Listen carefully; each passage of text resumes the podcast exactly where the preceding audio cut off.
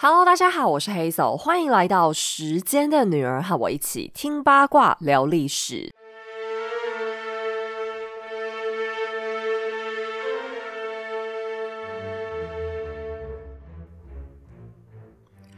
今天我们将要来进行二零二二年度的特别时事专题。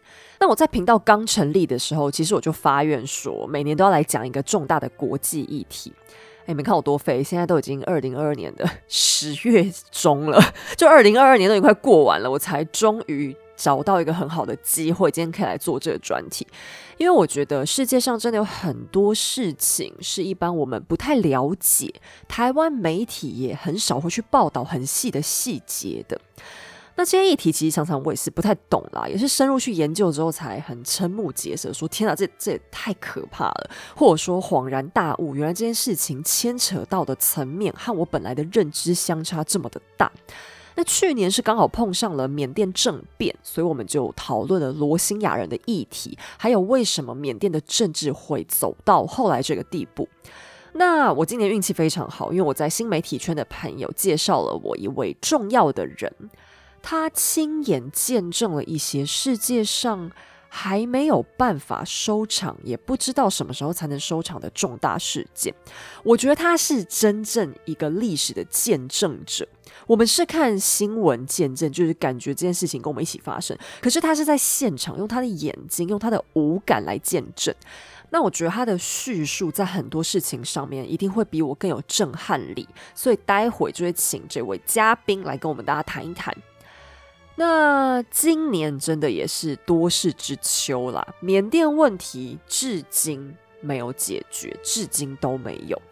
COVID-19 的疫情也没有结束。那这边也特别提醒大家一下，虽然 Omicron 病毒是已经比较弱化的种类，大家的生活好像也趋于正常。我觉得，与其说趋于正常，不如说是我们现在一定非得趋于正常，因为我们日子总不能每一天都这样这么惊慌的度过。可是，假如你有注意新闻的话，就会发现疫情其实还是相当严重的，甚至我看那些数字还有一些上升的感觉。我们每天。都大概仍然有三十到五十位的同胞在因为这个病毒失去生命，甚至前几天我好像还有看到一个七八十，一个很吓人的数字。也就是说，平均每一天都仍然有五十个家庭在失去亲人。所以，我这边顺便提醒一下啦，不管是解封也好，什么可以出国等等的也好，大家还是要多多注意。大家疫苗至少要打到第三剂，然后平常小感冒、着凉什么的也要更小心，不然还是会影响到大家对抗病毒的免疫力的。那除此之外，国际上在今年发生的大事也还有很多。除了新冠肺炎，新的传染病猴痘也在一些国家开始出现。东南亚地区的诈骗，也就是之前新闻上热烈讨论的，像柬埔寨的大型诈骗，仍然很猖獗。虽然我们的新闻已经暂时没有那么大幅度的报道，但是还是要提醒大家，如果你们身边的亲友碰到这样的状况，一定要极力阻止他，不要随便听信这样去到一些陌生国家的谣言。而气候的问题也越来越严重。欧洲今年承受了非常剧烈的热浪，造成总体死亡人数超过了两万人。而这光是欧洲而已，在非洲和美洲其实也大有影响。政治上，英国女王在上个月过世了，她可能会改变接下来大英国协整体的情形。而苏联的最后一任领导人戈巴契夫也去世，日本前首相安倍晋三更是遭到刺杀。而在世界上，今年的几乎每一个月都发生了恐怖袭击或天灾造成的重大伤亡，包含前不久刚发生的泰国幼儿园的持枪随机杀人案。但是说到今年度最严重的冲突，我们一定要提的就一定是俄罗斯和乌克兰的战争。假如你有听我们今年的罗曼诺夫系列，就会知道，其实这两个国家之间的纠葛根本就不是现在才开始的，甚至也不是本世纪才开始的，而是千百年来，他们就是一直这样高高低。可是最近他们之间的冲突好像又有更升级的趋势。就本来大家都以为说乌俄战争应该没个多久就会很快的结束了嘛。可是冲突当中现在还又出现了核武这个名词。那当然，今天我们的主题并不是要去讲乌俄战争本身，但俄罗斯和西方他们长期的角力，影响到的范围早就远远超过了我们眼前的这场战争。我们今天要来聊聊的是另外一件看似无关，实际上却大有关联的事情，那就是已经超过了十年以上的叙利亚战争。那我们台湾的媒体平常是比较少会出现中东伊斯兰地区的报道啦。那其实出现混战的也不是只有叙利亚，目前整个中东整体来说都大概还是处于一个不太安定的状况。那这个噪音是很久很久之前就埋下的，包含二战之后的国际情势、犹太人和以色列在历史上的角色，还有鄂图曼土耳其帝国，他们通通都掺在里面。结果最后就是造成他们满地都是独裁者的情况。那再加上中东，他们有一个很重要的产品就是石油，可是能源的地位实在是太重要，庞大的利益又引发西方列强频繁的介入。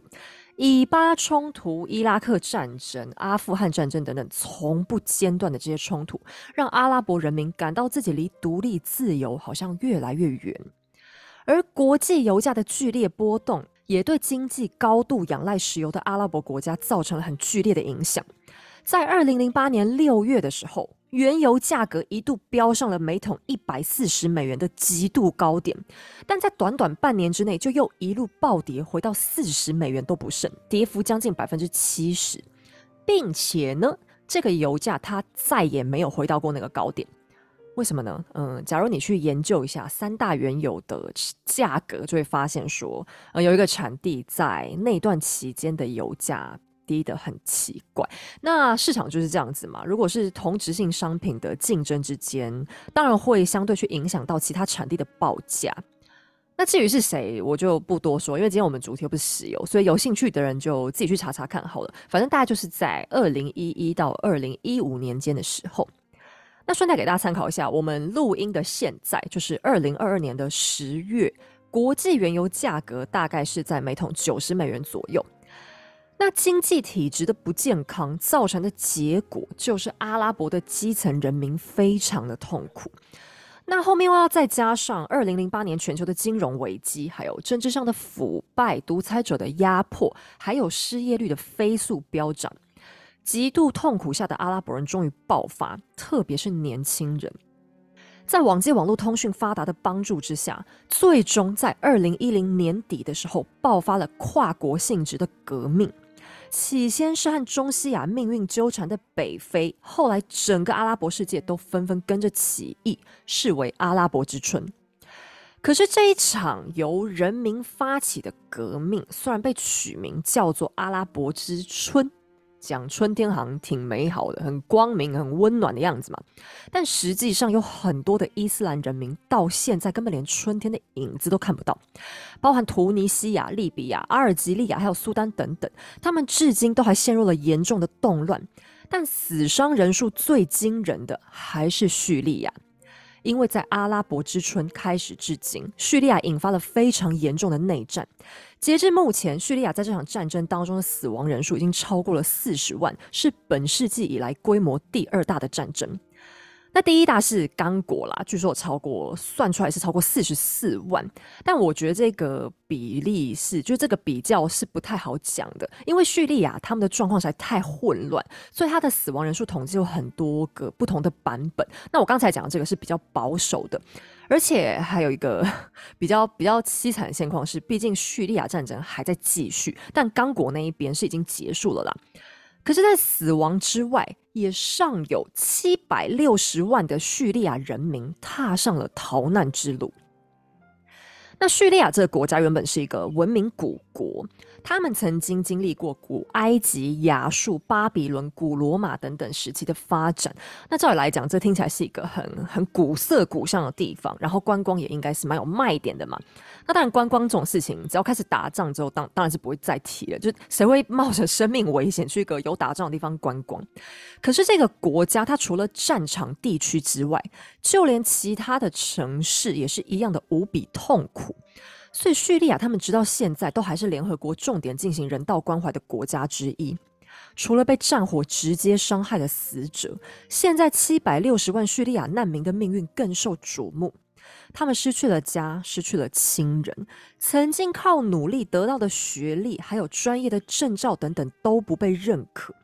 而叙利亚目前的总统是来自独裁政权的阿萨德家族，并且境内还有很多其他的势力割据。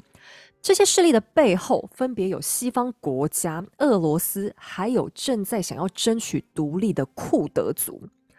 那库德族是中东地区现在最古老的一个民族，他们就一直很想要建国，跟以色列是有点点像的情况。可是讲要建国，最重要是需要什么东西？就领土啊！你你人民可以 gather 在一起，可以聚在一起，可是你领土要哪里来嘛？所以中东国家，他们包含叙利亚的当权者，还有土耳其等等，都对库德族非常非常的戒备。过去库德族也有遭受过一些种族灭绝的屠杀事件，所以他们这个政治上的问题在中东地区是非常非常严重的。然而库德族他们还是摆出了不惜一战的姿态，要争取建国。于是，在一团混乱的叙利亚内战当中，他们也想要趁机得到一些结果，也因此整个局势也就变得更加混乱了。叙利亚人到底哪一天才能回到属于他们的家呢？有一位我们台湾的同胞，就在叙利亚附近的土耳其成立了一个单位，想要帮助叙利亚人能够找到回家的路，或者至少让他们的儿孙将来有一天能够活着踏上回家的路。这个单位叫做台湾雷伊汉勒世界公民中心。雷伊汉勒是土耳其边境的一座城市，基本上叙利亚的难民逃到呃土耳其这边之后，就会被限制在雷伊汉勒这里。那这个单位在当地又被昵称叫做台湾中心，因为它的负责人就是来自台湾的邱振宇教授。那裘教授本来是建筑业的老师啦，他在土耳其大学是有担任教职的，然后他的设计也曾经代表台湾在德国慕尼黑建筑博物馆展出过，所以雷伊汉勒当地的土耳其人和叙利亚人都知道说，嗯，假如你碰到困难，只要到台湾中心，就会看到一个臭嗨嗨的亚洲男子，可以帮他们想办法。那久了之后，他们也知道裘教授是台湾人，就因此把那里简称叫台湾中心。那裘教授也是一位大忙人啦，因为台湾中心在国际上，嗯，跨国来讲都是一个很难得的成功案例，所以包含像联合国在内的很多大型国际组织，都还是会邀请他去提供一些建言，或者说请他去演讲。那我很幸运，在今年底之前卡到裘教授一个空档，可以来跟我们聊一聊。那其实一开始的时候是有一位跟我合作过的 podcaster，就是五岁都要懂得国际观的 Lara 把教授介绍给我的。因为 Lara 他自己也是台湾中心的顾问啦，所以真的非常感谢他帮我这个忙。那现在呢，教授他已经在国外跟我们连线上了。我们今天的节目会真的很像一个以前那种广播的 采访节目。教授他现在在跟我们一个时差很久的地方，所以接下来我就要请他来帮我们讲一讲他在土耳其观察到的很多现象。Hello，教授。Hello，Hello，大家好，拍手，你好。我今天还是要代表大家鼓掌，欢迎教授来一下。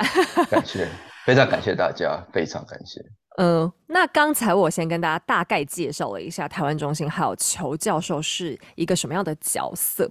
那我想要先请老师从老师的角度来跟我们讲讲台湾中心它到底是一个什么样性质的单位。那你当初是在什么机缘之下会成立台湾中心的呢？哦，最主要是在七年前哈，我们的外交部决定哈，针对土耳其所遭受的叙利亚难民危机。我们捐出四十万美金去盖一间小学，在土耳其叙利亚边界上的这个小城市叫雷汉的市，四十万美金盖间小学，好，当然资金是不够多，蛮蛮少的，嗯，对，约四十万美金其实就只有在一千两百万台币不到嘛，当时的汇率。那第二个呢，就是说这个雷汉的市，哈，当时其实是不断的遭受自杀炸弹恐怖攻击以及库德族攻击。没有人愿意去那一个城市去做公共建设，因为太危险了。我想跟老师请问一下，雷伊汉勒这个地方，它是呃本来是很发达的地方，还是说它本来就就没有什么建设的的的场地呢？因为它在边界上，所以说呢，这个城市呢，在叙利亚难民危机还没爆发之前，它只有十万的人口，其实呢，就是一个小村落，讲难听点。但是这个小村落的经济状况呢，其实非常好。为什么呢？土耳其跟叙利亚没有边界，所以说大家都在走私贸易。所以它是没有明确的地理标记，比方说没有山也没有河，它就是一个土地平面的。嗯嗯嗯，对。所以说当时的经济状况呢，其实非常好。为什么？无所事事的土耳其年轻人，白天去哈勒波买一条香烟，下午回到土耳其，坐在街街上把香烟一包一包的卖完，全家就可以过爽日子。所以说，在一九九零年代土耳其金金融危机的时候。哈泰省雷汉的事是完全没有受到任何的影响，大量叙利亚的物资进口到土耳其，那土耳其呢相对把民生物资呢卖到叙利亚去，而雷汉认识的人，男生的职业绝大多数呢，要么就是开卡车，要么就是运输业，连我们的市长都是运输业，为什么？走私好赚啊！了解，但是这个地方它本来的经济状态是蛮流通的，就对了。是的，是的，因为边界的贸易，再加上关口没有管制，好，土耳其跟叙利亚是没有边界的，没有设关口的，所以说这个小镇曾经呢日子都过得还算蛮舒服的。那为什么当初你们会挑在雷伊汉勒这个地方成立台湾中心呢？后来就是说，因为叙利亚难民危机嘛，那雷伊汉勒是距离叙利亚。北部的第二大城叫哈勒波、阿利波或是哈雷波，四十公里。那就是因为叙利亚内战发生，那哈勒波的居民都要逃嘛。那逃到伊朗去大概很难呐。为什么？伊朗也没什么希望，就逃逃往土耳其。那土耳其怎么逃呢？那当然就是高速公路四十公里，最快进入土耳其边界的就是雷汉的市。所以说，雷罕的市从十万土耳其居民的小镇移来了。二十五万的叙利亚难民，其中有五万是没有身份，意思说什么？你连他是谁都不晓得。于是呢，这三十五万的人口就在一个城市里头生存着。那如果我们看整个土耳其的所有边界的城市，因为叙利亚难民危机而人口爆炸的状况，最严重的就是雷伊罕的事。如果我们再看所有的边界城市，这历年来遭受的所谓的恐怖攻击，最严重的也是雷伊罕的事。所以说，台湾的外交部才决定说，好，跟土耳其的中央政府合作，为这个受创最深的土耳其叙利亚小镇伸出援手。可是这个手伸出去，居然没有人愿意接，为什么？建筑师说，我去我会死，哎，真的是啊，很实际的考量，因为大家还是会先顾到自己的安全状态，这是一定的啦，是。到现在，联合国界定安全区分五个等级，叙利亚境内是五，这是最严重。雷汉的是四，那也没有好到哪里去嘛。对，没好到哪里去。边界前后各两公里的地方都是危险区域。雷汉的是就是在边界旁两公里之内，所以说找不到建筑师去。那建筑师当时我还想说帮我们的大使郑大使说找建筑师，建筑师就问我说啊有没有设计费？没有啊。预算没有设计费啊，没有没有设计费，这样子是说，我去真笑哎 对，因为大家还是要养家活口，嗯，对，又要我命啊，又没有设计费，你你你这是什么条件？所以说是找不到人，那找不到人怎么办？大使问我说求帮个忙，我说好，我就帮这一次。所以说长达开始长达七年的志工，七年的。我是台台湾中心第一个 private 的 donor，就是第一个捐赠者。同时呢，担任建筑师，同时呢，开始做调查研究，大概把我所有的积蓄都花光了，为了这个案子。那可是这个案子，因为其实你们一开始是想要，就是想要盖的这个单位是什么？是医院、是学校，还是是什么难民收容中心吗？对，本来是想说哈。要盖一个二十四间教室的小学，嗯嗯嗯嗯嗯。那为什么盖小学呢？因为我们都知道难民很多，尤其小朋友、妇女、小孩占百分之七十，在雷汉的是小朋友不上课哈，就会被恐怖主义所吸收。那被恐怖主义所吸收之后呢，我跟你讲，这个事情就没完没了，就变童兵。所以说，很多国际组织在做的时候，都想说盖小学做教化的这个功能。可是呢？约都签了，M O U 双方合作协议都签了，市政府说我不要小学啊，我说你们都签了，你说你不要小学，你是想怎样？市长说啊，我就是流氓啊，你想怎样？很明白，很明白，很明白，很清楚。那你好歹也要听个解释，为什么不盖小学？市长就说啊，这个土地是我的，雷汉的事的，你盖了一个小学，小学就属于中央政府机关教育部，意思是说我建筑物拿不到，土地也拿不到，最后这个小学还给叙利亚人用，你要我市长选还是不选？他在政治上的考量上，他就拒绝你们做这件事情。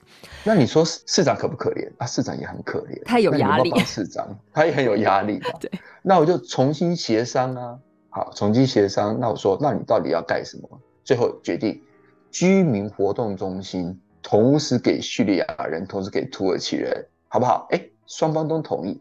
外交部也同意，土耳其中央政府也同意，地方政府也同意。那我做的建筑师，业主都同意，那我也只好同意啊，对不对？很从善如流，嗯，对。然后当然建筑师要做设计嘛，就问双方啊，居民活动中心里面的机能是什么，功能是什么，里面有什么样的房间，提供什么样的服务，这就绝了。中央政府、土耳其政府、我们的外交部还有土耳其地方政府都说我们不知道。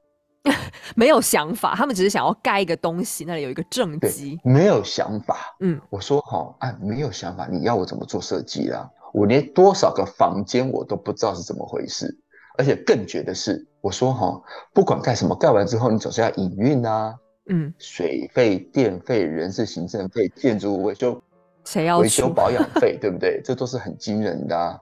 我就问这三方啊，你们有没有准备钱去 run 这栋建筑物啦，去管理这栋建筑物？三方都说没有，那是对方的责任，很很官腔，很官腔。所以说，当时候我接下这个案子的时候，作为建筑师，我就发现这就不是一个建筑师能够处理的事。他他需要的能力是很四面八方，你要能够募款，然后还要能去思考这个建筑的价值在哪里，而不是它变成一个文字馆。你甚至于你要去做社会调查，你要把这栋建筑物的 program，通常我们叫做建筑规划，到底是一个什么样的房子，提供什么样的服务。所以说，我就带了我的学生来四十五趟遗憾的是去做社会调查。那教授，你可以稍微跟我们介绍一下，现在中心里面能够提供，就是帮助这些叙利亚人或是土耳其人也好，你们提供的是有开班授课，还是有什么其他？是，因为你刚刚讲说有帮小朋友，那小朋友一定上学嘛？可是对其他大人来说有什么帮助呢？我们主要服务的对象，刚刚有讲土耳其人跟叙利亚人都服务嘛，对不对？第二个呢，主要的针对的社群是妇女跟小孩。嗯嗯，那对小孩来讲，我们就是所谓的加强教育，除了有 sports 好各种的运动设施之外，还有最主要是语文能力的加强，土耳其语、阿拉伯语跟英语这样子。哦，所以他们土耳其人跟叙利亚人是讲不一样的语言，他们才会这么介意说，如果你服务了叙利亚人，你就没有办法服务土耳其人，原来是这样。了解，好。那我想要问一下教授，因为我前面有稍微介绍过一下阿拉伯之春，可是因为像战争这种东西。当它时间拉的很长很长，就是这样三年、五年、十年之后，很多国家他们在这样的情况下，他们也还是会做其他方面的建设，就是除了战争之外，他们还是会想方设法让国家变得更好。比方说像南北韩，南韩他们其实现在也是让自己，其实他们一直长期处于一种战争的情况，可是南韩他们的呃他们的经济状态还是一直有在成长。可是为什么叙利亚会惨到今天现在这样？就他们已经过了十几年了，他们的政府都没有去想想看，他们的国民流落在海外，就是国外，不见得是海外。那他们要怎么办？要怎么让他们回家呢？那就是说，为什么今天叙利亚还是这种惨状？哦，因为叙利亚目前呢，它是一个分裂的状况，南部的是阿萨德政权，但是北部呢，基本上就是军阀割据。那所谓的军阀割据，军阀的每一个背后都是具有国际势力在背后支持。我们知道，去年其实美国已经从北叙利亚撤军，但是美国交代土耳其你去干，就是叫土耳其接着继续支持他们原本的那一方。了解。那当然，各种恐怖主义、各种回教组织、激进组织，甚至于伊朗也在里头。那当然。这最后背后还有一个更大的势力呢，就是俄罗斯。到目前为止，俄罗斯还是具有制空权。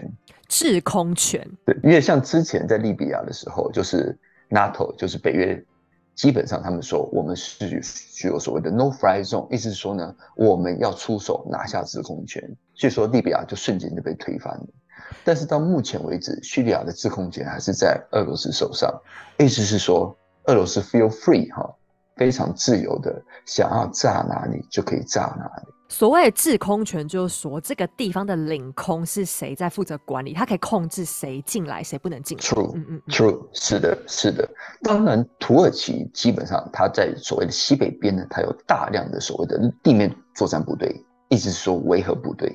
那土耳其出兵，除了本身啊应美国之邀之外，其实它有个最大的抗胜、最大的担心，就是因为库德族刚刚就像是海总所讲的，他们想独立。嗯，可是你库德族一旦独立的时候，土耳其会大概失去三分之一的领土。好大，这也太大了啦，太大了。这是因为整个土耳其的东南部基本上都是都是库德族的势力，所以说现在土耳其怎么做呢？我跟你讲也很狠，边界往叙利亚境内推三十公里，变成一个所谓的 buffer zone。哦，buffer zone 缓冲区，Buffer zone 里面所有的居民全部赶走，其实大部分都是库德族的，然后换成土耳其居民，或是所谓支持土耳其政府的叛军，叙利亚叛军占领这块土地。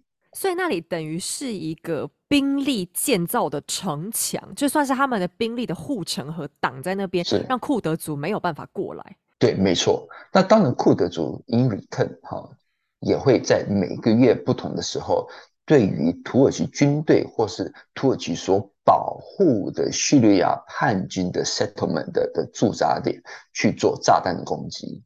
所以说到目前为止，北部还是有零星的爆炸事件，或者是所谓的轰炸事件。那土耳其当然目前最大的劲敌，其实某种程度是俄罗斯。到俄罗斯到今天为止，他们都会针对所谓象征性战术上的目标去做轰炸。我所谓的战术上什么意思？我就炸你医院，我就炸你学校，我就炸你的救护车，我就炸国际 NGO 的行动部队。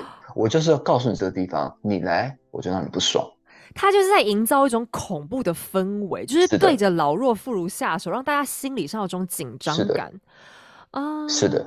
像像我的好朋友 Violet，他们就是在叙利亚北部最大的国际人道组织。他说，就是炸我的救护车啊，因为像这些 NGO 背后都是谁在出钱？联合国嘛，世卫嘛，美国政府嘛，或者所谓的西方国家。我就是我就是打你这个，我就是告诉你这个地方是我在控制，我就是告诉你，你只要敢进来，我就让你不得好死嘛，就这样。所以他们其实是两方势力的对垒当中。反正是在第三方的国家上打，我想怎么打，反正 反正就是拿别人当棋子。没错，而且还真的要打下去。为什么呢？因为这背后战争哈有太多的既得利益者，既得利益者有钱可以赚。对，就是说我随便讲一个哈，方糖，因为叙利亚人、土耳其不是说喝茶，喝茶要放很多糖吗？嗯嗯嗯。按照币值，方糖的价钱在叙利亚已经涨了五百倍。五百倍，你说要不要打？当然打。如果我今天手上有资源，我有管道，我能够把这个资源，我都不是说武器哟，我只把米、盐、糖这些民生物资送到叙利亚去，这就是暴利，赚四百九十九倍的糖。对，而这个暴利，你说要不要赚？当然赚，因为太好赚了。在尤其是在战争第一线，物资最窘迫的时候，所有事情都是暴利。在现场，像我们几个员工曾经也是在战场上是叛军，所有都是以黄金几克来计价，没有纸币，没有美金啊，也没有土币，也没有所谓他们之前的所叙利亚币，完全就是以黄金计价。你说要不要打？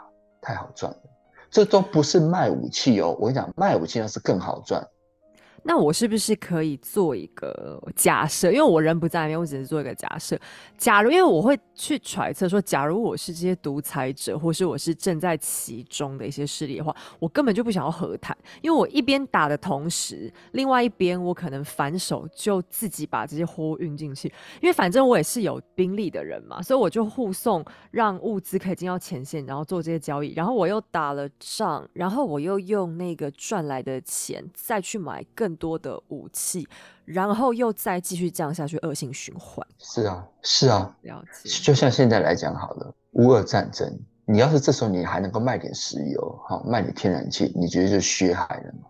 因为物资实在太稀缺的情况，所以其实他们现在不但是国内的势力，谁也不让谁，中间最可怕的是还有这些经济上面跟钱有关的事情，反而会让他更难停下来。所以他们也不会有机会去做什么国内的建设，大家光抢这些钱就抢疯了。当然就是说，我也感到非常悲哀哈，就是说叙利亚今天的状况这么不好，其实它长期的受到西方国家的经济制裁。对不对？我们到今天，连国际，尤其是前几年美国强力 push，就是说我连药物我都不让你进叙利亚，很简单，我连一般药物我都不让你进去嘛。那之前叙利亚他们是所谓第三世界国家，跟几个北非的阿拉伯几个国家，其实他们是一个经济共同体，因为你无法正大光明的跟西方国家去做生意。可是等到所谓的阿拉伯之春，这些所谓的民族革命哈运动，一个政权一个政权倒台的时候。其实，在叙利亚内战爆发之前，其实最严重的其实经济问题，因为这个国家撑不下去了，长期的经济制裁以及它的所有的经济伙伴一个一个政权的倒台，陷入内战的时候，这国家是撑不下去的。可是他们一开始，呃，战争会造成经济很糟糕，这个我们知道。可是他们在一开始的时候，为什么经济？是除了石油之外，还有什么原因让他们的经济陷入这么万劫不复的状况呢？制裁以及之前的阿拉伯友邦一个接着一个倒台嘛。那还有一个最严重的问题，就是在十一年前内战爆发之前，叙利亚北部三年大旱，大旱又碰旱灾，天气也有关系。对你今天如果去上 Google Earth 或是 Google Map，你看看叙利亚北部跟土耳其的南部一比，划过边界之后是没有水的。是为什么没有水？过去土耳其在国内政策六十年来，在所有的土耳其东南部的重要河流全部建水坝，其中最有名的就是阿达图水坝。阿达图水坝呢，就是所谓的底格里斯河的上游。而底格里斯上游目前的水呢，现在。跟原本还没建水坝之前，只差百分之三十。因为底格里斯河在当地是一条非常主要的大河，甚至以前还有底格里斯河流域这样的讲法，所以它的水源。巴拉底河、底格里斯河两河流域，对不对？对，就是他们就是传统所谓的两河流域，甚至这个两河流域在古代的时候发展出了两河文明，也就是所谓的美索不达米亚文明。那我们就知道说，你可以想象这个水量是非常非常大，因为他们能够供。水的区域原本是很广阔的，可是我想要问一下教授，那美国他们想要制裁的对象到底是谁呢？他不可能是想要制裁人民嘛？他们一定想要制裁一个某某的权力的拥有者。那对象到底是谁呢？是就是指着俄罗斯去的，还是说其实背后还有一些其他的人是他们想要处理的呢？就说阿萨德政权哈，当然长期以来，其实在革命之前跟土耳其关系也很好。哦，阿萨德政权跟土耳其关系其实不错的，其实是不错的哦。跟俄罗斯关系也很好，跟中国的关系、跟伊朗的关系其实也都非常好，其实非常好。其实它就是所谓的第三势力这样子。那今天哈，就是说美国到底为什么要制裁？因为很简单，就是说制裁经济制裁，用取代冷战。哈，我们知道冷战是怎么回事，在冷战之后，七年代之后，在美国就形成一个风潮，就是说我用经济上去制裁你。经济制裁，对经济上去制裁你，然后呢，不跟你玩游戏，不跟你做任何的交易，那具有削弱你本身的经济实力，达成你整体国力的衰退，然后最后呢，在民众因为没有任何资源可以生存的时候，让成你造成内部的革命，然后去取代你的政权，这是一个长期的目标。那俄罗斯也看在眼里啊。那俄罗斯看的所谓的阿拉伯之春，一个接着一个国家倒台，现在已经在我们的边上，因为叙利亚跟俄罗斯也对着接嘛。俄罗斯说，要是今天叙利亚也倒了，下一个国家会是谁？唇亡齿寒。你说出不出手？你绝对出手啊！要是我，我也出手。可是当时普京也讲了一些话，我也觉得其实可以供大家参考。今天利比亚是什么鬼样子？利比亚。一个国家分裂成东利比亚、西利比亚，互相不承认，然后内战打成这样子，怎么会有人相信？哈，今天我们革命，明天就有好日子过。大家把事情想的也比较单纯，因为可能他们被独裁者压迫比较久，他们没有去思考所谓革命的下一步在哪里，他们就准备已经开始了。整个东亚哈，在二次世界大战这样走出来，到今天能够吃饱饭，也花了七八十年。侥幸在这七八十年之内，我们没有任何形式的战争，就像海峡两岸好了。从那一次革命到现在。要多少的力气，几代的血泪，从第二代、第三代到第四代，也许才真能够过上好日子。所以俄罗斯他们这么执着于叙利亚这件事，因为他们现在乌跟乌克兰之间的关系，他们理论上应该要完全从其他战线上撤退，可是他们还是仍然时不时的去去给人家炸一下。它最主要的原因，其实某方面来讲，跟呃现在乌俄战争的起因也是一样，因为乌俄战争最开头的时候，是他们非常介意乌克兰一直喊他们要加入北约，那他们就担心说，假如乌克兰加入的话，那呃，北约的势力就会压在他们的边界上，就整个国家安全会受到威胁。这叙利亚也是完全一样，这是一个地缘政治的问题。没错啊，没错，没错。因为当今天如果叙利亚政权、阿萨德政权政治被推翻之后，而且成为土耳其或者是所谓的西方 NATO 或者是美国重要的盟友的时候，意思是说我可以在边界那边做重兵部署，那就。俄罗斯它没完没了了，就没完没了的，就没完 没了。对他们来讲，确实是如此。嗯嗯，那可是叙利亚，他们呃，因为阿拉伯之春其实，在每个在很多国家，他们之间各自起势，然后就等于有点互相呼应开始的。可是，在叙利亚，它的开端又是哪？它的导火线又是什么呢？就是说，当然哈，就是我也问很多人，问很多记者、教授哈，甚至我的朋友哈，叙利亚朋友或者是台湾中心的的员工，他说哦，当时因为有青少年、有小朋友去抗议啊，所以阿塔神就把他给干掉之后呢，所以说居民、家族、部落或是城市就开始由乡村围攻城市的方式，慢慢的扩展。嗯，其实我个人是不认同这个说法的。这个独裁政权，他用这么血腥的手段，没有人会说，因为你家隔壁邻居死小孩，你愿意去上街头？你也知道上街头可能会被枪杀、被抓走、会被判监到，可能会被干掉。我想这种事情是不存在的。就像是今天我们都知道，在伊朗，不是有个女孩子，因为他们所谓的道德警察，因为她没有。盖这个 hijab 就是所谓的这头巾，所以说被抓抓了以后打死，然后现在呢就开始大规模抗议。你要知道，伊朗这前几年的经济状况有多惨，有多少的年轻人在大学毕了业后说是是完全失业的状况。人为什么上街头？是因为活不下去，不是因为一时的义愤，一定是因为长期累积的问题。嗯，这边跟大家补充一下，刚才裘教授提到这个伊朗的事情，可能有一些听众还不见得知道这个新闻。就是在嗯九月份的时候，有一位二十二岁的女生，她叫做艾米尼，她在首都德黑兰这个地方被当地的宗教警察以不当着装为由逮捕之后，陷入了昏迷，然后过了三天之后就去世。那他这个不当着装，指的就是说他没有戴他们伊斯兰教里面规定要戴的那个头纱。不过伊斯兰教他们不同的流派之间，其实大家对于头纱的规定是没有很一致的。有些流派是要求整个脸都要罩住，有些可以露出脸来，有些是可以露眼睛。那这件事情就被叫做头巾之乱，就引发民间的怒火，然后伊朗的各大城市也都爆发了很严重的示威抗议。到现在目前已经进入了第四个礼拜，并且已经有好像超过一百五十个人丧生。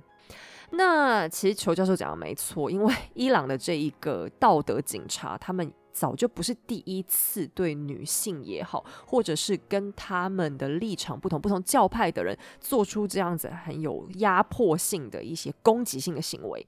一个女孩子死在好道德警察的手上，我跟你讲，每天都在死，每年都在死。过去这三十年、四十年，从一九七九年革命之后，宗教革命之后，每天都在死啊。可是为什么今天才爆发？活不下去了嘛？很简单。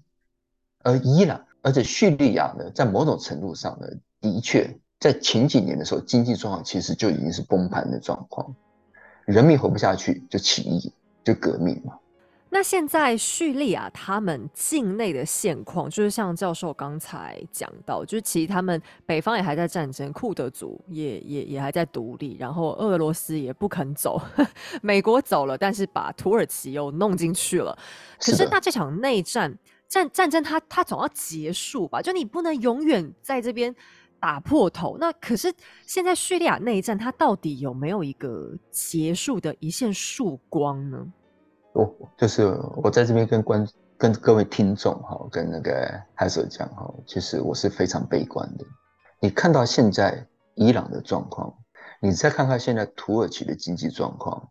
我知道土耳其前几年的经济状况就非常非常的崩盘，就包含他们的币值在内。我记得那段时间台湾 媒体还啊，其实有有有一点有一点呃。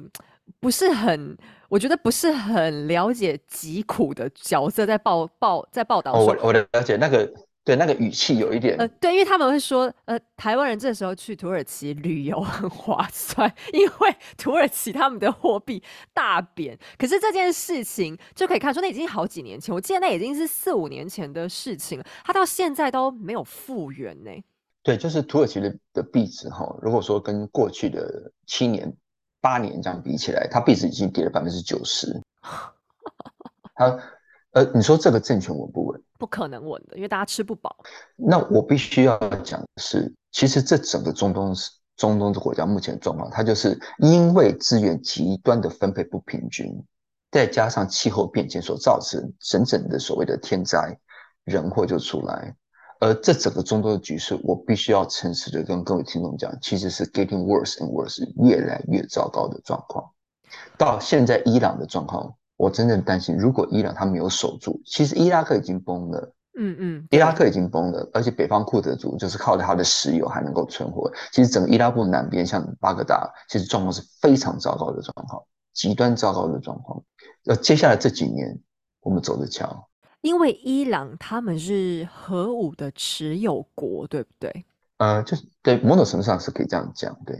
所以其实，嗯，因为冷战开始到今天，其实很多人都说冷战在四十，它开始四十几年之后就结束。可是就我自己的感受来讲，以冷战的定义来说，冷战其实。从来没有结束，因为大家可以感觉到军备竞赛从来都没有结束过。然后所谓的核武，大家决议说我们不要去用它，可是这个决议就是君子的协定而已。你说真的想有人有心要去使用核武的话，是没有办法。你你真的靠一纸约定就禁止他去做真正禁绝掉核武这个东西。所以我们常常都觉得说核武核武是大家不会发生，其实。这件事情不尽然，因为我们没有办法确定一个国家被逼到极限之后会做出什么样的选择。是的，所以教授，你仍然觉得说叙利亚他们短期之内要能够恢复正常是有难度的。我我觉得非常有难度，而且另外一个呢，其实让我更伤心的是哈，就是说，因为土耳其的经济状况也不好，嗯嗯嗯嗯，社会更加极化。那更加极化呢，基本上就是说啊，叙利亚人这个问题。他们收了四百万的叙利亚难民，台面上四百万，好，台面上说是四百万，台面上那是五百万，有些黑数。对一个国家来讲，就说哈，我觉我觉得我这边要要提醒各位，就是到台湾目前为止没有难民法哦，到台湾目前为止，我们不能够依法去去接纳任何难民哦。其实我们是没有立场可以去批评说你土耳其人做的不好。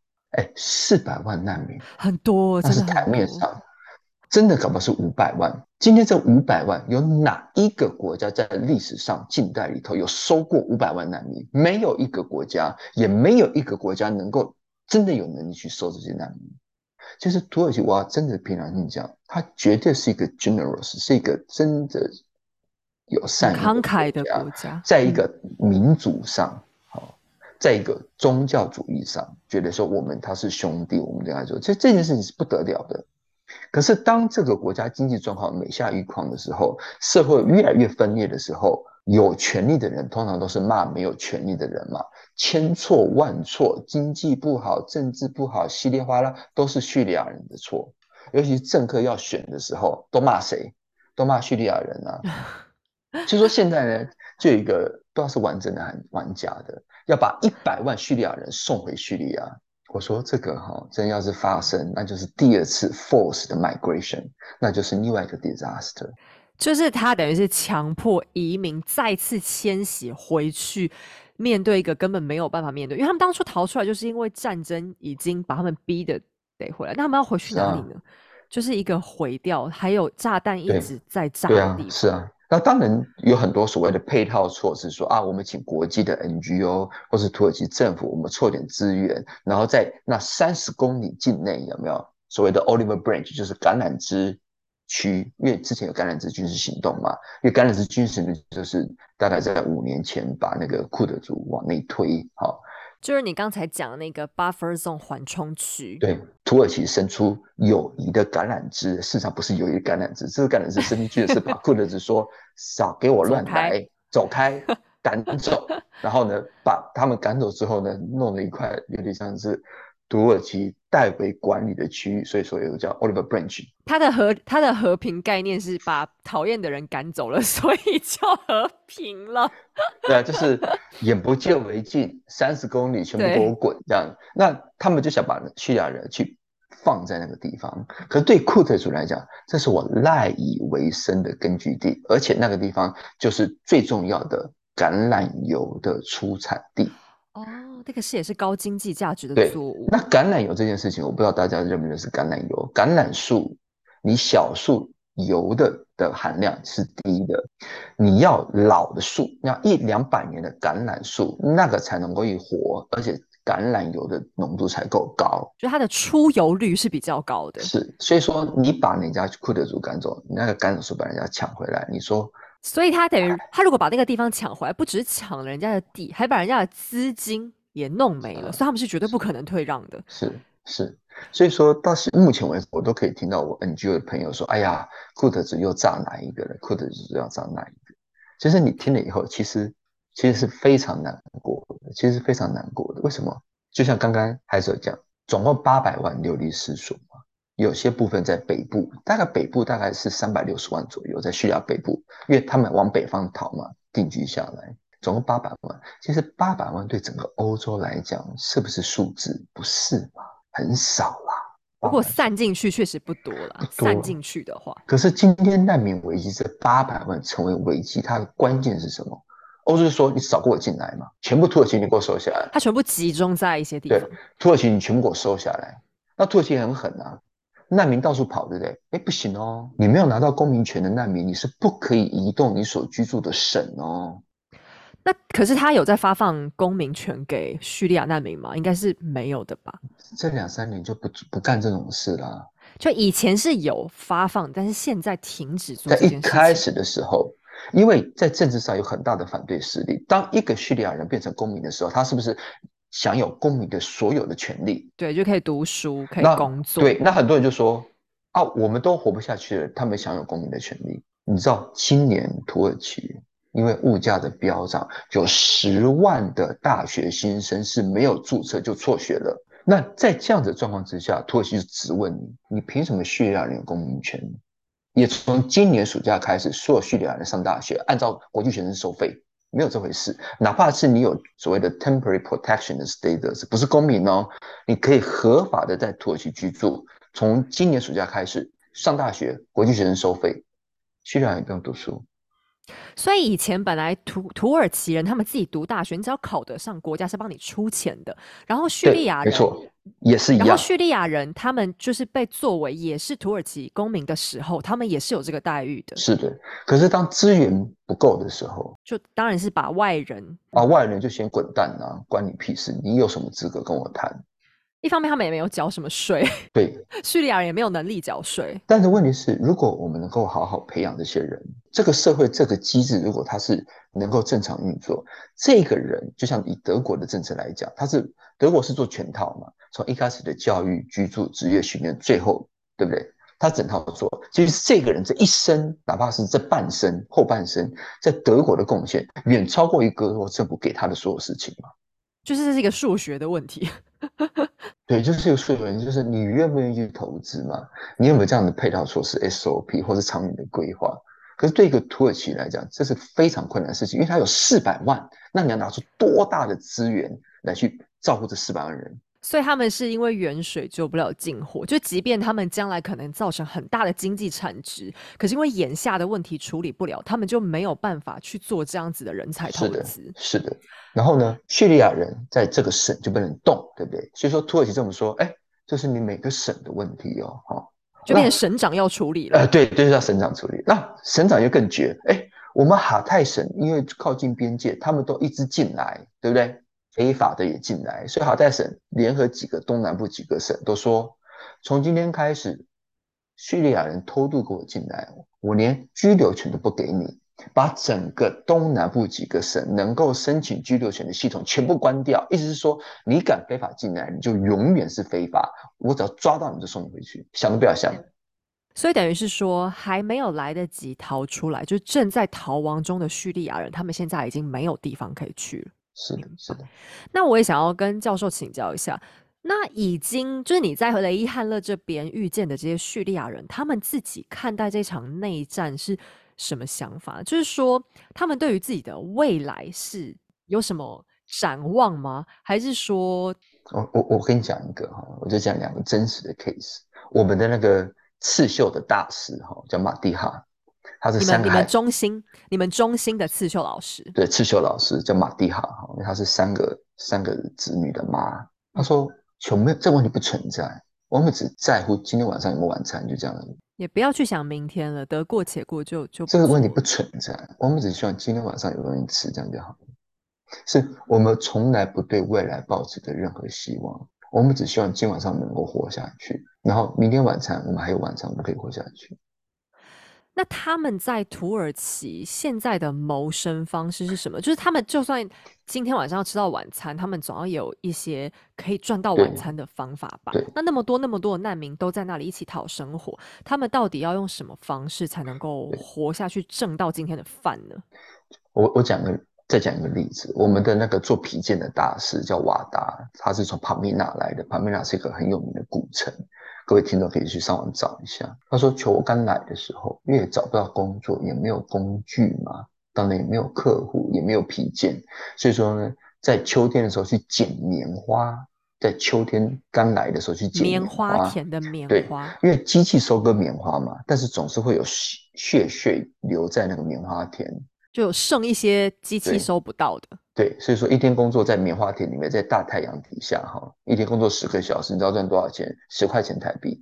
台币，这个真的是连连连我们台湾人的最低物价单位卤肉饭都吃不起的程度。所以这就是贫困，就是所以当时其实我真的是很难过。我就讲个真实案例，我当时我们在在台湾中心的时候。我就安塔基亚省会的城市跟雷汉是两头跑，因为很多合作的问题。瓦利啊，就是我的助理，他突然就把车停下来，把车窗摇下来。我说：“哎，怎么回事？”哦，一个妈妈叙利亚妇女抱着婴儿，在一个巨大的垃圾桶铝制的，因为他们垃圾都丢在垃圾桶里头，里面找食物。然后满脸都是苍蝇，在大热天里头，就是翻垃圾桶。瓦力就把车上的车上的面包、水果还有零钱的，就抓了一把给他。我当时就问我自己：这个妈妈要多少钱？一块美金吧。对他当下就只需要一块美金就好了。那他手中的小朋友就能够活吗？可是为什么我们这个社会资源分配到最后，那一块钱的？那一块钱我们都拿不出来，一块美金我们都没有拿出来。哇，这个问题其实是，其实你是非常难过的。车上有多少的车，有多少的人，有多少的预算，可他就是那个妈妈就给我们所有人一巴掌。我就是要在那垃圾桶里面找那一块钱，我要确定我的小朋友能够活下去。他甚至找的不是一块钱，他找可能只是一口面包，吃过的吧。对，就是人家吃剩的一点东西，或是半可能半瓶牛奶之类的东西。所以说，从从那一刻哈，还是我就问我自己哈，我今天所我我有限的生命，我做的所有的事情，是让这个社会的资源分配的更平等，尤其是那个最需要帮助的人，还是我今天所做的事情，是让这个社会资源分配不平等的事情更加变得严重？而我要很诚实跟各位听众讲。我们今天所受到的训练跟教育的大学里面，都是帮有钱跟有钱人服务，capitalist consumerism，所有的专业都是告诉你 scientific utilitarianism，科学式的所谓的利他主义，意思是说什么呢？我们只帮有钱跟有钱人服务，帮有钱跟有钱人获得更多的权利跟金钱，去造成这个更大的极化的社会。我们我们这个社会有在真正教我们去服务那个没有钱跟没有权的人吗？我相信那一天在车上，邱教授你的这个伙伴瓦力，他会把车窗摇下来，把东西送给那位妈妈，是因为他想到他自己当年逃过来的那一路。他因为他在战争的时候，哈，一开始的时候，他们家其实也是有钱人，做汽车零件出口进口商，能够逃出叙利亚都是相对是比较有钱的。他逃出来的路上，哈，这讲起来故事也很长。打仗要抓男生去当兵，训练三个月就上战场，上战场绝对死。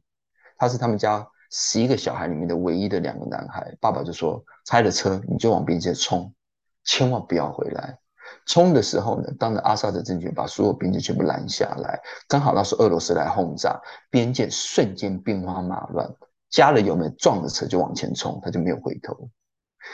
现在阿萨德政权认为他就是恐怖主义，因为你没有当兵，而且你投靠土耳其，他现在是被阿萨德政权认为他是恐怖主义分子。而这十一年在土耳其，他是不能回家的，因为他回去是通缉犯。他看的太多，这个社会不公正、不公平，以及哪怕是那些人只需要这么一点点资源就能够活下去，可是那一点点资源就永远不会到那些人手上。哇，我不敢想象他们如果就是妇女们自己，因为因为我听这个故事讲起来，我发现你的叙述当中很少会讲到男性，然后中心主要的服务就是帮助的对象都是以女性为主。我我在猜啦，我我先不要问你，我猜好，我猜是不是因为男性在家乡早就已经被拉壮丁拉走，然后战在战场上都回不了家，没错，要所以剩下来只有妇女跟小孩。True，是的，因为男生打仗嘛。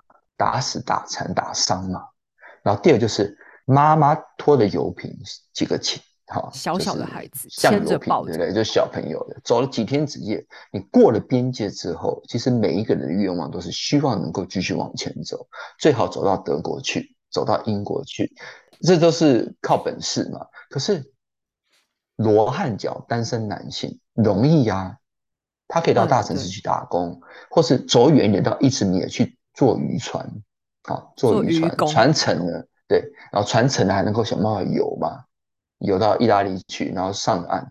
所以说，最后在雷伊汉的是都是走不了的，谁走不了？就是妈妈跟小朋友走不了啊，他们也想走，可是就是走不了啊。那满街都是小朋友的妈妈，你说怎么办？那你们有碰过是就是全家还是一起逃出来吗？就是带着老，就是带着呃爸爸妈妈带着小孩一起逃，只是这样比例是比较少就对了。对，就是说要分批，像蓝眼喵喵哈，如果各位看我们的网站，他们全家就是因为女儿炸断腿之后。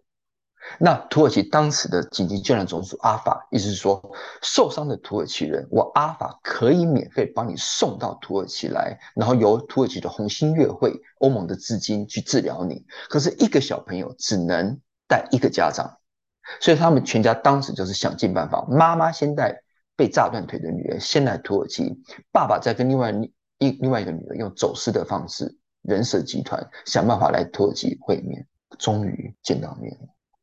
就是不是像我们想象的一样，就电视剧都在演说，就爸爸妈妈抱着背着小孩，然后就一路逃，只是很饿，然后很脏，其实根本就没有这么顺利。连大家要一起，一家人连在一起，这个最低的，对不起，等我一下。哎，我真的没有想到，我做一个采访会做到这样。我现在 不好意思，求教授，请你等我一下。我们今天要怎么继续采访下去？我不知道，因为我觉得我现在情绪好好。我们教授，我们先讲一点，就是稍微 开心一点的事情好了。好了，我们努力讲点就是比较开心的事情。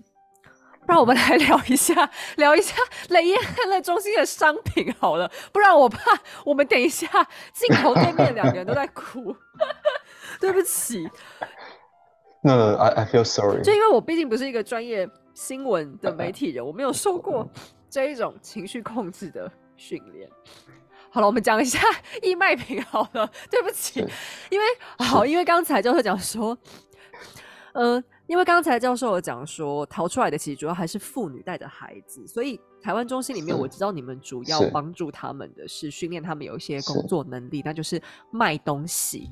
那他们能做的事情，我想也不多，因为他们是伊斯兰教妇女，应该工作上会有一些限制吧？是是，因为就是说，通常在叙利亚哈。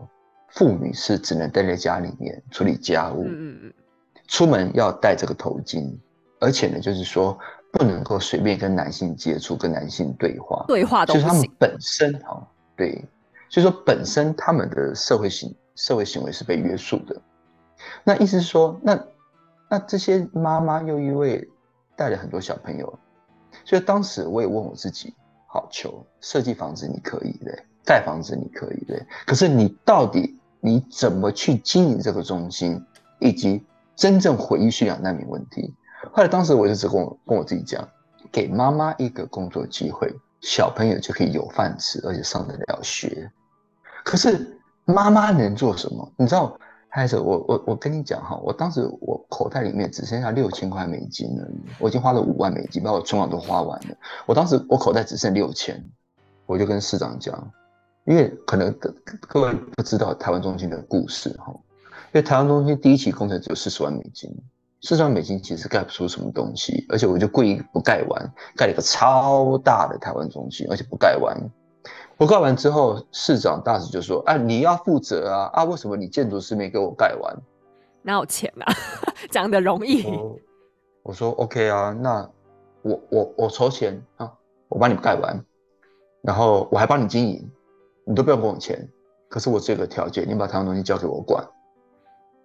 市长说啊，OK 啊，反正烂摊子嘛，我也没钱啊。他他只希望能够完成，他也不想要这个房子，不要一个烂尾楼放在那里给人家看就好了。对，因为烂尾楼放久了，他就不用选。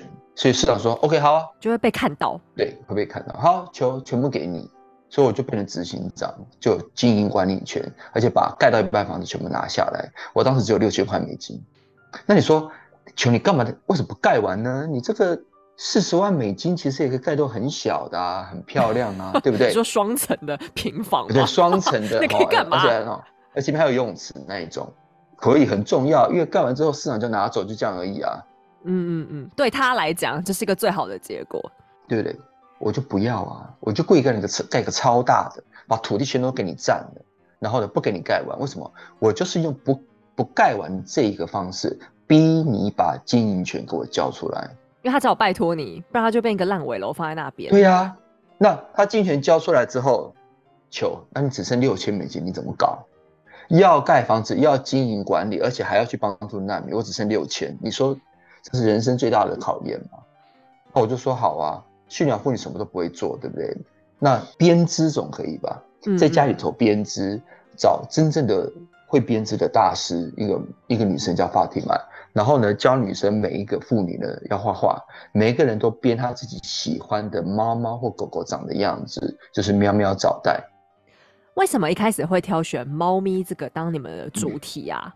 因为在回教世界，吼，狗狗是脏的，喵喵是干净的动物。根据回教教育，穆罕默德哈，先知穆罕默德，他可以喝猫猫喝过的水，因为猫猫是干净的动物。所以呢，我们就五个 NGO，一百五十个妇女就开始做喵喵喵喵的袋子。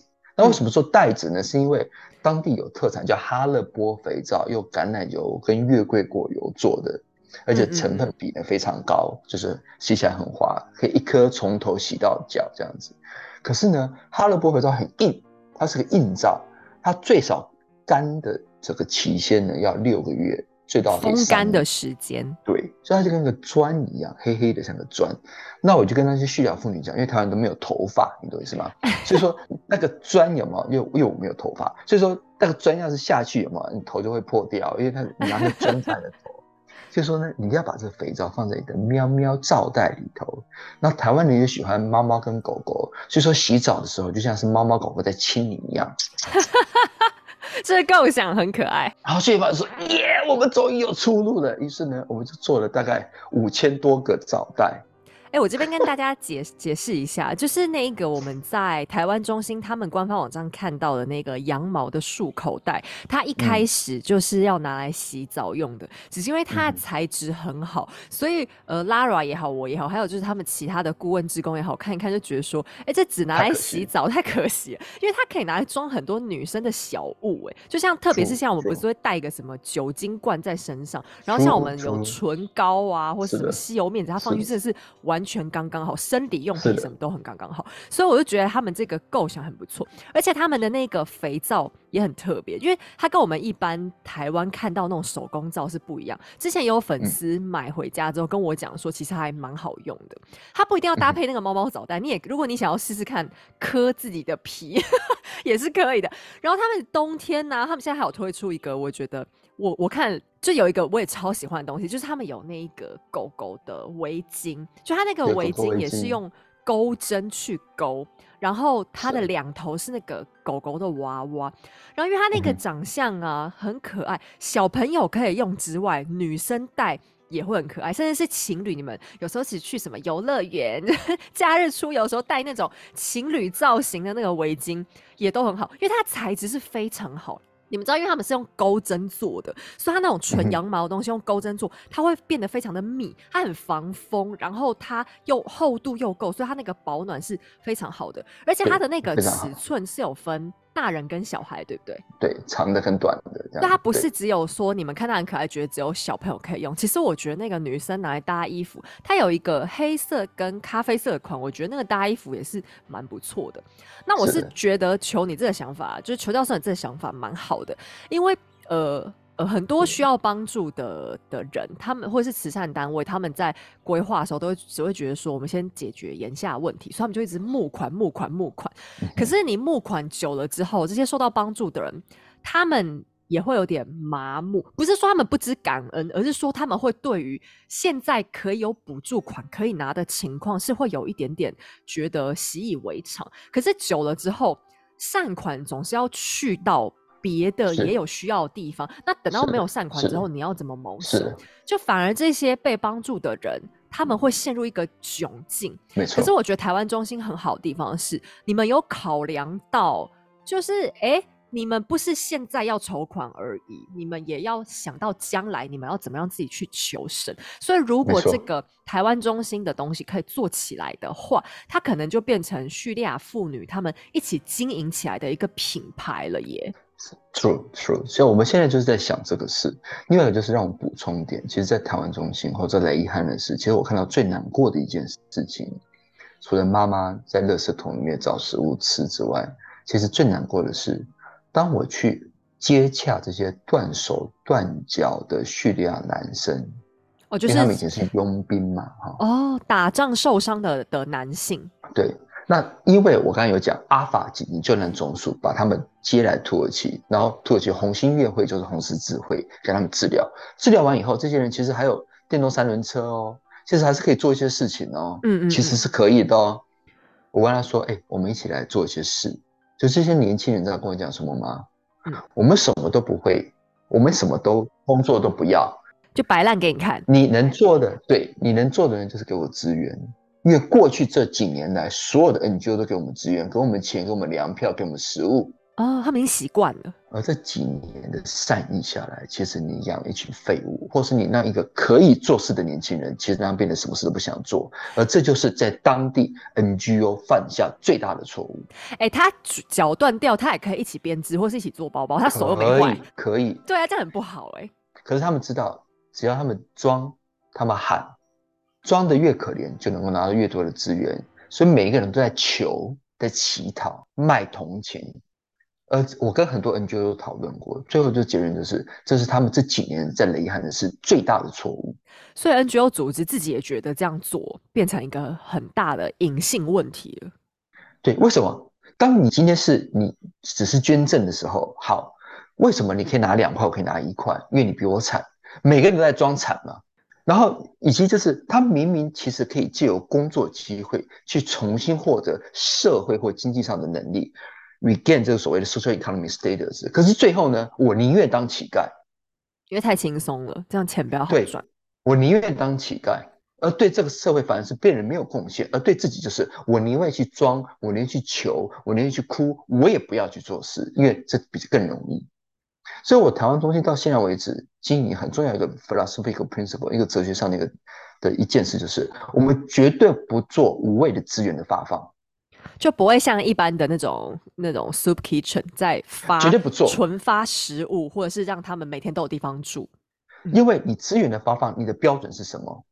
它是一级成长，它是二级成长，所以每个人都在装成长嘛，每个人都说我有多可怜，没有可怜人。只要你愿意，还能够做点事，都来做，用你自己的双手去服务你自己，而且同时服务别人，你才活得会有尊严，你才不是这个社会的累累赘，你才能够当别人跟你讲话的时候头抬得起来。可是，可是还是我到现在有多少的 NGO international organization 还在发放资源？他们觉得这是帮助穷人最快的方式吧，就没有想那么多。而且我我要讲一句最难听的：发资源，买了油叫叙利亚难民来，一人给你一桶，这还需要你国际 NGO 来做吗？这这这算哪门子的国际人道救援？你就给我们钱就好啦，我们自己就可以做了。对，这种。物资或 product base 的 solution，哈，就是以这种物资为主体的 solution，一买一卖，然后资源分配，就是最容易发生贪污的事情嘛。哦，对，这也是一个很严重问题。到最下面一层的时候，一桶油可能已经剩下三分之一都不到了。我跟你讲啊，今天多少 NGO 资源进叙利亚，过边界之后，卡车直接就掉头了，来打卡。进了叙利亚之后，直接卡车就转头就又回土耳其了。我跟你讲，我都不要讲是什么 organization，我都不要说。但是他们的善款是跟各界募捐来的，就是是，比方说像我们一些海外的人觉得他们可怜，我们去捐的钱，就那个所谓买物资到那边之后，根本就没有到达需要的人手上，不会到达，因为它都是 product based solution，它只是把物资交给你，有没有拿到，你都根本不晓得，怎么买怎么卖，你根本不晓得。因为你从头到尾，你的人从来没有参与到任何的一个环节，就认为说啊难民好可怜，我就买一堆东西把东西发放，我人都没有到。所以说，第二个台湾中心的很重要的 philosophical principle 是什么呢？参与大事小事，每一个人都要参与其中的环节。资源的发放我们不做，你要用他们以工代赈。让他们建立自己能够长久生活的机制，从其获得社会跟经济上的尊严跟地位，那才是关键。而且借由这套生产，不要 product based solution，要 production，借由生产这件事情，创造真正的一个互助合作的 community。可是我也想要问一下，因为他们很多人领东西也领习惯了，你们要怎么帮助他们改掉这个陋习？就是你知道懒习惯，哎，由奢入俭难，他他要怎么样去调整他们的心态？这应该是很辛苦的一个过程吧？死说活说，但是我要很诚实的跟各位听众讲，到目前为止我完全失败。我以为你要跟我讲个很光明的成功案例。我跟你讲，我跟你讲，我完全失败，因为还是有 NGO 不断的在发放资源。呃，这就是一般 NGO 说，反正我就是 charity organization，我就是发放资源。可是我要问的是，你发放资源，你今天有资源，你发放，你明年你有没有资源可以发放？不知道，没有人知道的。当你明年没有资源可以发放的时候，你有没有解决这个难民问题？以及第二个，你凭什么去判断这个人可以有资源，这个人没有资源？你的标准在哪里？作为一个外国人，然后来到异地。所有都是假的，所有人都在骗。因为其实他们来这么短的时间，也没有办法判断说谁是真的受伤、真的贫困。他们就是看到觉得可怜就发，最后都是 family relationship，都是 friendship。你的员工好，因为他们就会跟当地的人合作，最后都是员工家族拿最多嘛，就这样而已嘛。哦，他们当地聘用帮忙发放的人，搞不好家里又堆得满满的。我我跟你讲哈，联合国到今天为止也在干同样的事。叙利亚难民问题在边界十一年了。按照联合国 UNHCR 的条款，是每一年要发一个五百块美金价值的帐篷，六米乘四米，加上两百块美金的所谓的运送费跟所谓的简单的地基还有组装费，七百美金一个帐篷，连续发十一年。你说连续发就算了，每年都应该要发。可是真的状况是什么呢？五年发一个，三年发一个。塑胶防水布帐篷在冬天的时候是零下十五度。好，没问题。其他 NGO 哇，用壮哈，就是那飞行器，有摄影机，然后几台卡车哈，哇，载的煤浩浩荡荡，我们来了。对啊，一户二十公斤的煤，两周就烧完了。我请问你，一个冬天是三个月？我说哈，这个领域真的还是一个非常原始的状态。这个领域在资源最窘迫的时候，任何形式的掠夺或剥削永远都发生。你不在现场，是所有事情都是失控的。所以其实这样的情况，坦白说也不是 NGO 组织的错啦，因为他们也是一片好心，只是说我觉得需要受到帮助是救援的一些国家也好，或是一些区域也好，他们当地的问题都是扎根在那边。就如果你只是来，你只是看，你只是做你以为对的事情，你会很容易被。呃，你眼睛看到东西混淆，就是其实这个状况，我可以明白为什么联合国也好，外交部也好，会认为说台湾中心是一个很成功的案例，因为它不是一个短期的案子，它是一个中长期在地发展的案子，所以它要考量的东西必须很多。因为假如讲白，如果裘教授在那边就是惹了麻烦，就是胡搞瞎搞，那后面的市长就会 来找你算账。是的，对。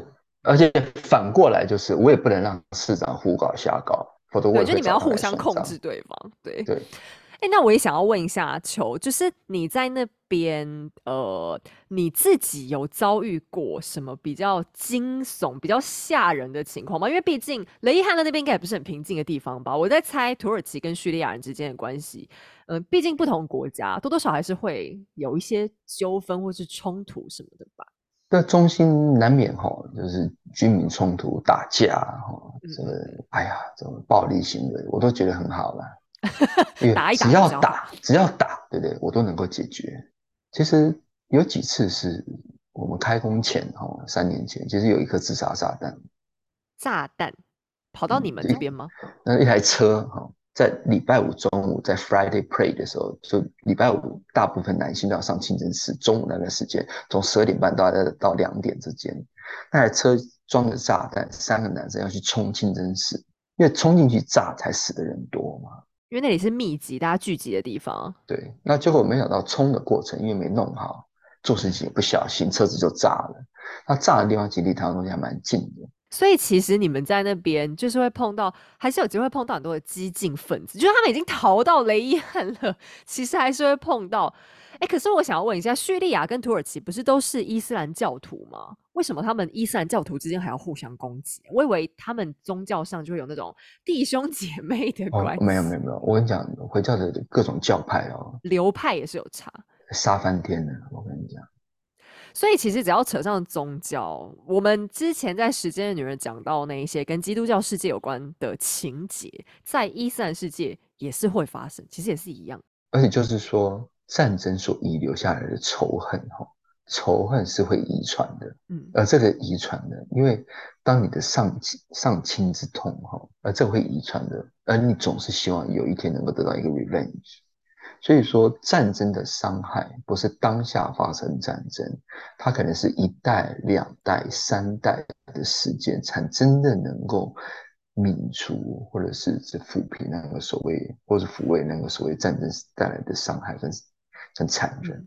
那那我也想要问你一个问题，呃，也不是我的问题，就是我猜，嗯，我我觉得一定有很多人问过你这个问题，因为像我自己的社群专业上，也会常看到一些国际组织在募款的页面，那下面就会看到有些留言讲的内容，就是质疑的内容。他们就会问说：“嗯，我们台湾自己也有需要帮助的人，那你你干嘛跑到海外去做这样的事情？特别是裘教授，你刚才自己讲，呃，在叙利亚这地方好像感觉都已经没什么希望了，那你留在这边做这些事情干嘛呢？我想应该有人会对你提出过这样的质疑吧？是是，我过去我二十年的人生哈，几乎在国际间流浪流浪哈，读书、做学问、做展览。”顺便教书这样，那只是我何其有幸，我的生命有这个机会哦，让能够让我在雷汉的事，刚好生命的机会。我是觉得哈，其实人就是帮助人而已，不要分那么多，人就帮助人，因为两百年前没有土耳其，没有叙利亚，那曾几何时，今天的难民问题啊，你是叙利亚人，你就不是人呐，因为叙利亚不是个国家，我就不把你当做公民，你来这个地方我就赶你回去，管你死活。哎，我们都已经知道，难民问题是在某种程某种程度是民族主义或是国族主义的一个所谓的双面刃的一个不好的事情。为什么？我判断你这个人有没有生存的权利，关于你今天有没有我所认可的国籍。可是今天的这个国籍，在两百年前，我们也没有法国共和国啊，我们也没有今天的德国啊。也没有今天的土耳其、叙利亚。可是，从几何时，这样子的一个民族主义的论述、民族国家的一个 ideology，变成是我们判断你能不能活、你能不能公平的跟我们一起存活的一个因素。其实这件事情是非常非常让人失望的。我再举一个最极端的例子，就像刚才你讲的，有很多人说，干嘛帮助土耳其人？对，叙利亚人，干嘛帮助叙利亚难民？对。因为我们也帮助土耳其人，这两个国家对我们都没有任何邦交。哎，我请问你，当有一天，当台湾人需要世界帮助的时候，我们管你是不是有邦交没邦交，任何的资源，只要愿意帮助，任何的帮助，那都是我们最切实需要的。那只是一个人类最根本的需求，那只是人类。最根本的同情心跟同理心，它应该超越一切的国籍、文化的隔阂、宗教的隔阂。只是我今天刚好在这个时间点，我决定干下去。就因为大使他是一个虔诚的回教徒，他说：“求我相信你，你没盖过房子，但是你试一次，你说怎么干我们就怎么干。”我我相信裘教授，你应该不是一个伊斯兰教徒。我有信仰，但是我知道我的神跟你的神不一样。所以，其实台湾中心，我觉得它非常非常特别的地方在于，它是一个跨国际、跨宗教，然后跨种族，就是这里是一个没有标签的地方。我相信你在呃你在营运整个台湾中心的过程当中，不只是外交部的那四十万美金，也不可能是你口袋自己出来挹注的这些钱，你应该有在其他地方得到很多的募款吧？是是。台湾人在过去的三年里头，超过五千位、五千位的民众用几百块、几千块、几万块这样一点点的捐，把台湾中心捐出来。我说，台湾中心到今天为止能够撑到今天，它是对我是个人生命来讲，它是一个奇迹，就是因为有这五千位台湾的民众。他说：“求你是疯子，但是我相信你，做一次漂亮的事情，让全世界知道。”台湾的价值不只是在台湾这个岛上，台湾的价值，台湾人的善意，可以在世界的任何一个角落，哪怕是最昏暗、最没有希望的角落，台湾人坚持跟善意，能够为当地那些人带来一丝丝的希望。哇，我觉得这真的是。我觉得这真的是台湾的精神。就其实台湾人本来就是很善良的，就是我们的同胞本来就是很善良的。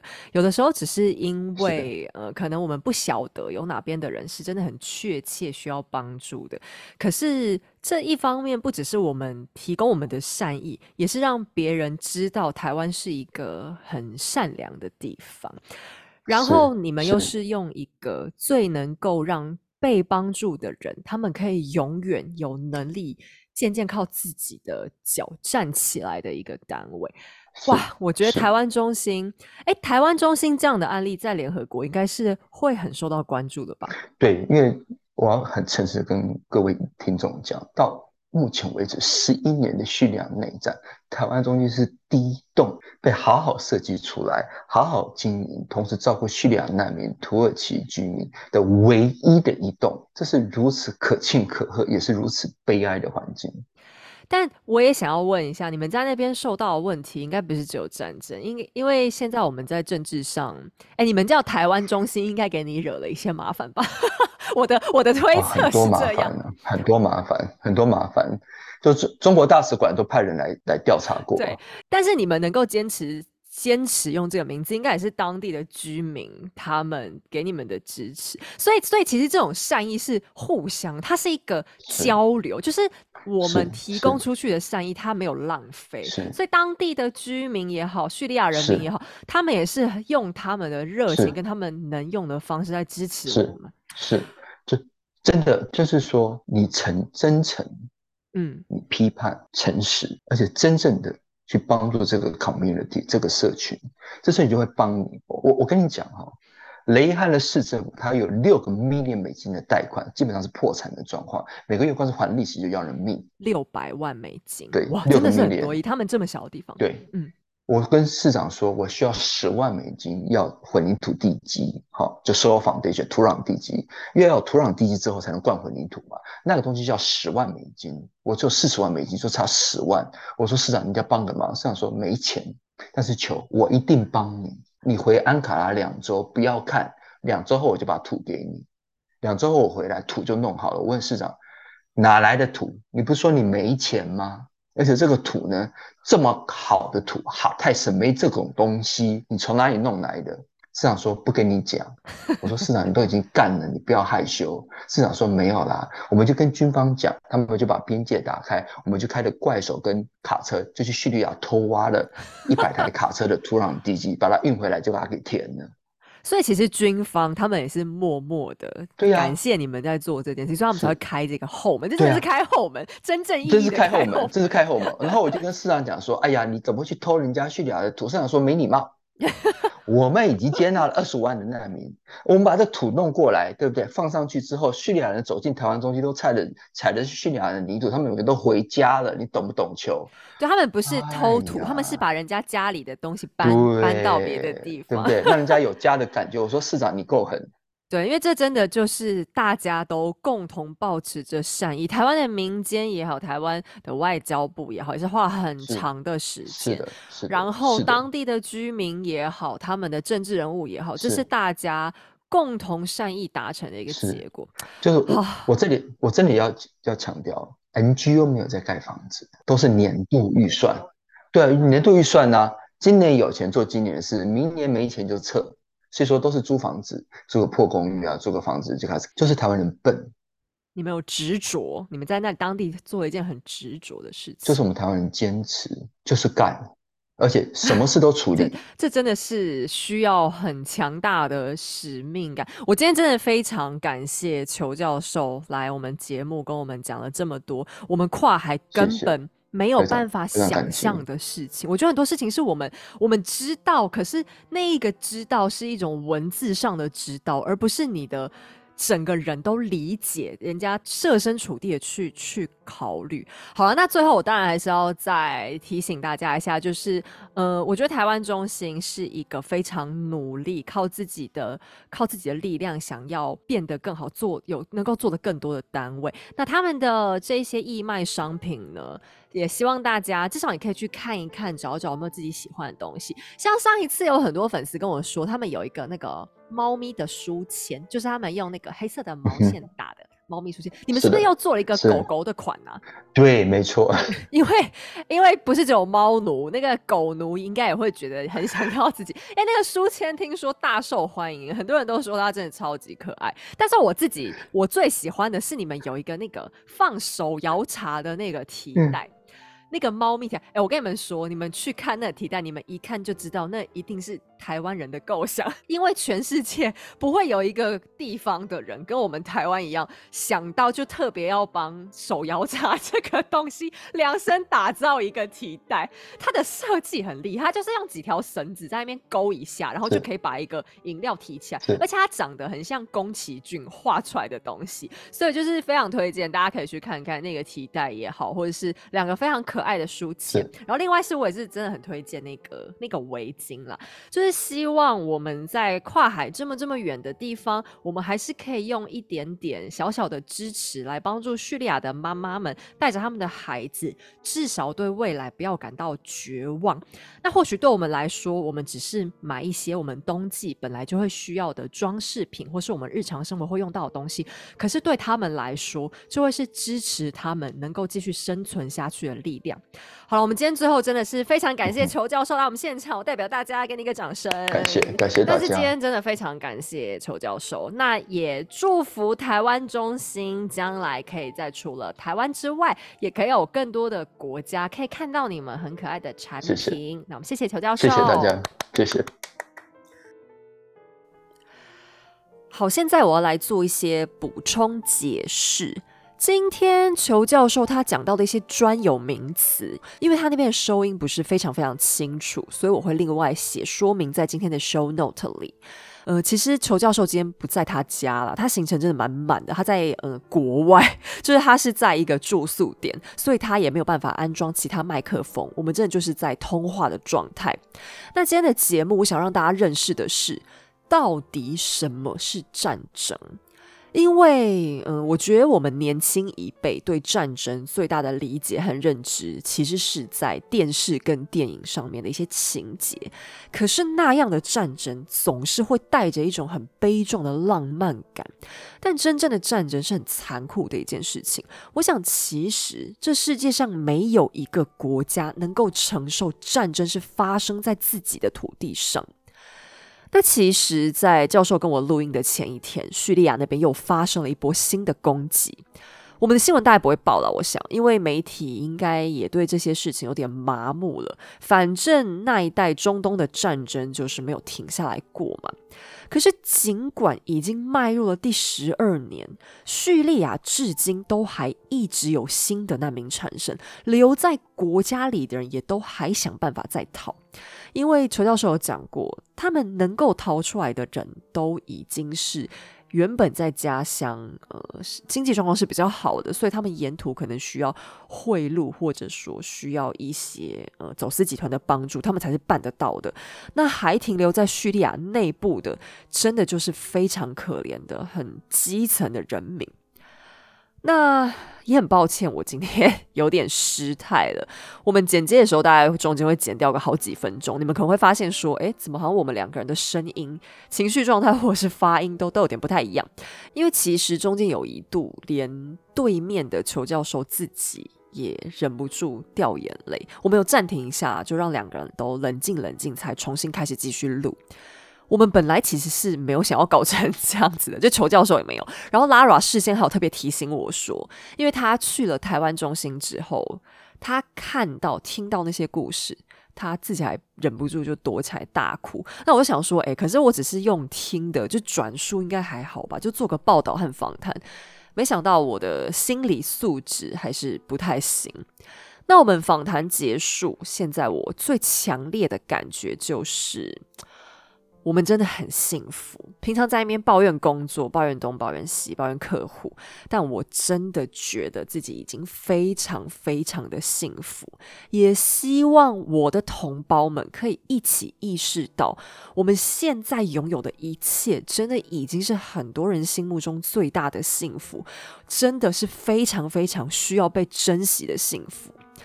好，那我们今天的节目就先到这里。下一集我会赶快回去把戴安娜的故事讲完。对，我知道我上礼拜停在一个 相当可恶的地方，神队友已经骂过我了。好啦，本节目今天所有的内容都是来自网络新闻资料的搜集，还有求证与教授的所见所闻。我们下礼拜见。